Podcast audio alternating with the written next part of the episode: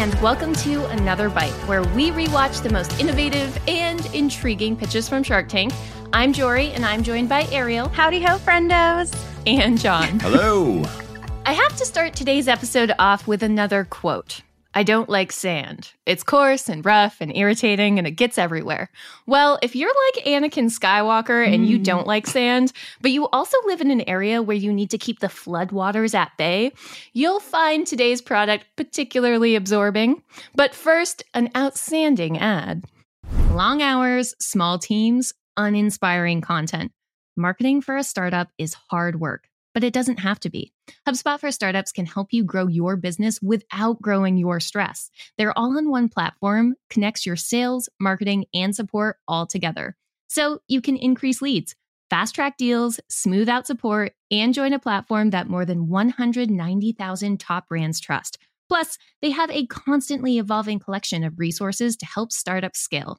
HubSpot also offers discounts for startups on their top rated customer platform and not the kinds of discounts that barely make a dent. I'm talking about meaningful savings up to 90%. So if you're ready to crush your marketing, look no further than HubSpot for startups. To see how much you can save, visit hubspot.com/startups. So today's product is Stormbag, and Stormbag is brought to us by founders Maurice and Miles. And this son and father duo is asking for $200,000 for 10% in their business, which is a $2 million valuation. Now, Stormbag is trying to solve the problem that the last thing you want to do when there's a flood on the way is to be shoveling sand. So their solution is a sandbag that actually needs no sand. You just add water and it weighs up to 30 pounds. So it's a better way to keep the water away, and it's made of this absorbent polymer that absorbs up to 300 times its weight. It dehydrates, so it's reusable up to three times. Now, thinking about our pitch, our product, and our founders, what are our initial thoughts? I love a good product that just needs water sea monkeys, chia just pets. add water. Yeah, just add Storm water. Storm bag. Storm bag. Why not? Look, what I love about it is the fact that, you know, for someone like me who's such a weakling and has no upper body strength, that it's only one pound. And the fact that you add water on it and you get up to 30 pounds, that accessibility right there, I think is so key with this product. So I was really intrigued about it. Yeah. It's a really cool product. Like Yeah. it's a great and brilliant idea. How do we get more people access to sandbags that they can store in their home, deploy more quickly and more easily without having to rely on government distributing sandbags, military distributing sandbags, all those things, which is how it typically Mhm. happens. The market for it, though, I am afraid is not going to support it being a meaningful business. My take on it is that to be a meaningful direct to consumer business basically relies on enough people actually preparing for a disaster up front Hmm. and then being willing to follow through on that plan and purchase things. Mhm. And there's some data online from the government that basically says 50% of households in the US have an emergency plan. So immediately, okay, the US market's kind of cut in half. Yeah. And I got to imagine actually the percent of households that actively invest a lot of money in putting actual supplies as part of that emergency plan, it's probably even smaller. So I just don't think enough people are actually going to be like, you know what I need to do is go out and buy some of these storm bags and keep them in my basement in case I need them. Mhm. I'm also a little worried about them as a team, although I love their personal story. Jon, this is a father and son duo. Yeah. I don't- think I'd invest in a lot of father son duos. I think the data on family businesses is actually pretty stark in comparison to professional management.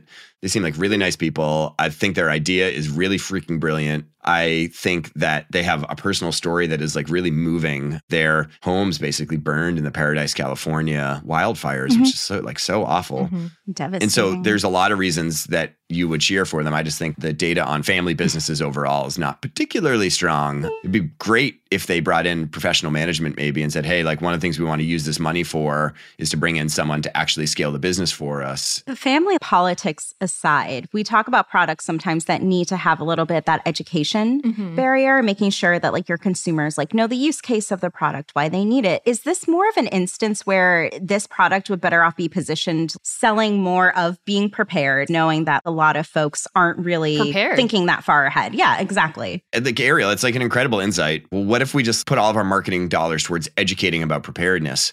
The government, though, according to all the studies I found, has actually spent a ton of money on this. Mm. They actually want people to be prepared and have invested in a ton of educational resources, and it really hasn't changed much in terms of human nature and whether people actually follow through on preparedness or not. They did mention, though, that they went viral on TikTok. So I wonder if there is the case for in the age of TikTok, maybe there is an option to like mass educate people about preparedness for natural disaster. Do you think this product is a one hit wonder from a virality perspective or has the chance to be multivirality. Maybe this is just me being an optimist, but I want to say it's multiviral because it has so many different use cases. And we start to see that in the way that the sharks react to the product. Lori's like, can't I just use a smaller version of this to water my plants? And I think that they're drilling too far into the flood preparedness, right? Hmm. Even if you go to their website, all of these use cases, it's not just for floods, right? Yeah. If a pipe bursts in your house, if there's just some water you're trying to clean up in your yard, right? So I think that while flooding clearly was the first use case, I actually think that they need to think about all the different ways that this product could be helpful hmm. in the home and start to market it that way. Yeah, no, I think that's such a good point. When you're thinking about the really viral, sticky TikTok type of like videos, it is those fun use cases that are outside of the box Yeah. that become challenges that create more awareness for your brand naturally. I think running a multi use case business for them is going to be very capital consuming. I think they need to find the best use case Mhm. and go super hard at it, talking about a lot of things that will require a whole bunch of capital constraints to actually go out and do this stuff. To me, I'd choose a use case, and you have to get really good momentum on a single use case before you go multi use case, in my opinion. Mm-hmm. One of the things I thought was interesting, and one of the big holdups for the Sharks was that their biggest competitor is free. Yep. Anybody have thoughts on fighting free products and like how to think about that for a market? Yeah. So I was trying to think through where has there been instances where this is the case where you're competing against free? And there's a few products that came to mind. Water, because we have so much water accessibility, like going up to a water fountain, being able to get that versus going in store and getting your $7 Fiji bottle of water. water. there. Exactly. So bottled water is a great example. Yes. So really it kind of breaks down to two categories, right? Of why you would pay for something premium as opposed to getting it for free. So it comes down to the quality, water being the great example of this. If you're getting bottled water, it's coming fresh from a spring that's distilled in like the Swiss Alps. And then really when you think about convenience, you're Mhm. getting some kind of convenience back from there. And I don't think this product really hits those two areas of quality and convenience as well as they need to in order to actually have a fighting chance compared to the free solution I think the convenience is probably a lot less important, Ariel, than your first point, Mhm. which was the value add part. Just like, does this uniquely add value? And I'm not sure it really does that as much as like bottled water does. Yeah. So, if you were hired on as the consultant or marketer, how would you start to position this as a convenient alternative to the free government sandbags? So I would lean away from the use case of flooding. Mm. So I would lean into a number of different micro influencers in the audience that you kind of already have to like share their own unique use cases or maybe come up with a challenge of what you would utilize this for. Storm bag Come challenge. up with really fun ways that are organic, don't cost a lot of money from like a production perspective that feel really authentic to an audience. And I think they could find traction that way. I would rather be more broad with the use case application and then find what are the top like one to two to like lean into. Yeah. My overall take is like if you were going to go after a different use case like watering plants, you wouldn't call it a storm bag. You'd have to rebrand the whole company. Mm-hmm. And so you're like, okay, well, how are you going to actually approach creating the type of branding that would attract people for multiple use cases? Honestly, if I was a consultant, I would probably see if they could actually just not even go direct to consumer hmm. and go B2B to the government and try and get a mm. government contract to actually supply the National Guard and a whole bunch of other organizations with that. Smart. That's probably what I would do. Mm-hmm.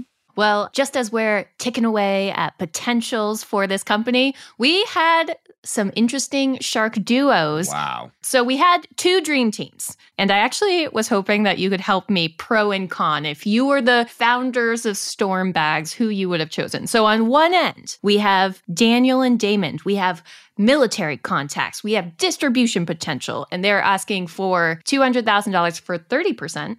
And then in the other corner of the ring, we have Mark and Lori. We've got the marketing mavens, the branding, also distribution. And they are also offering $200,000 for 30%. So I have to ask if you were the founders, who would you have chosen as your Shark Tank duo?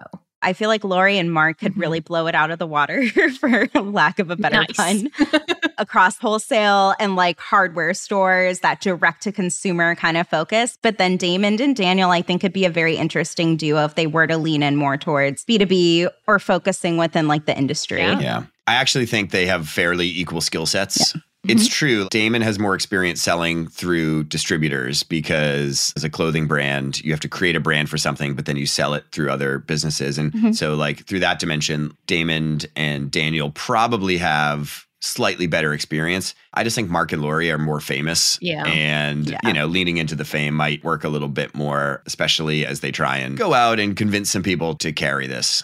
Well, ultimately, they were convinced to carry it because the deal was made with Mark and Lori. Yeah. So Stormbag walked away with a Shark Tank deal with Mark and Lori for $200,000 for 30%, which is really exciting. they stormed off with the deal. Storm bag full of money. Wow.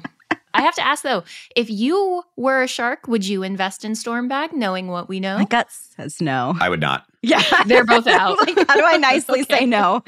Why not? This one is tough because if you watch the episode, you are going to feel for these guys a lot and you're cheering for them. I'm cheering for them too. I just think, mm-hmm. as an investor of capital, if I was holding myself strictly to funding opportunities that have a clear path to ROI, I'm not sure I would do it. That's fair. I feel like I would invest, but you know, it was the subtle banjo in the background that I think subliminally won me over at the end. Mm-hmm.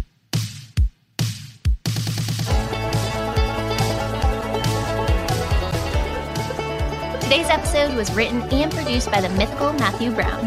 Additional support comes from Melanie Romero and editing from Robert Hartwood. If you're a fan of the show, meh, even if you're not a fan of the show, tell a friend. Word of mouth is the best way to support the show. That does it for me. We'll see you next episode here in the tank for another bite.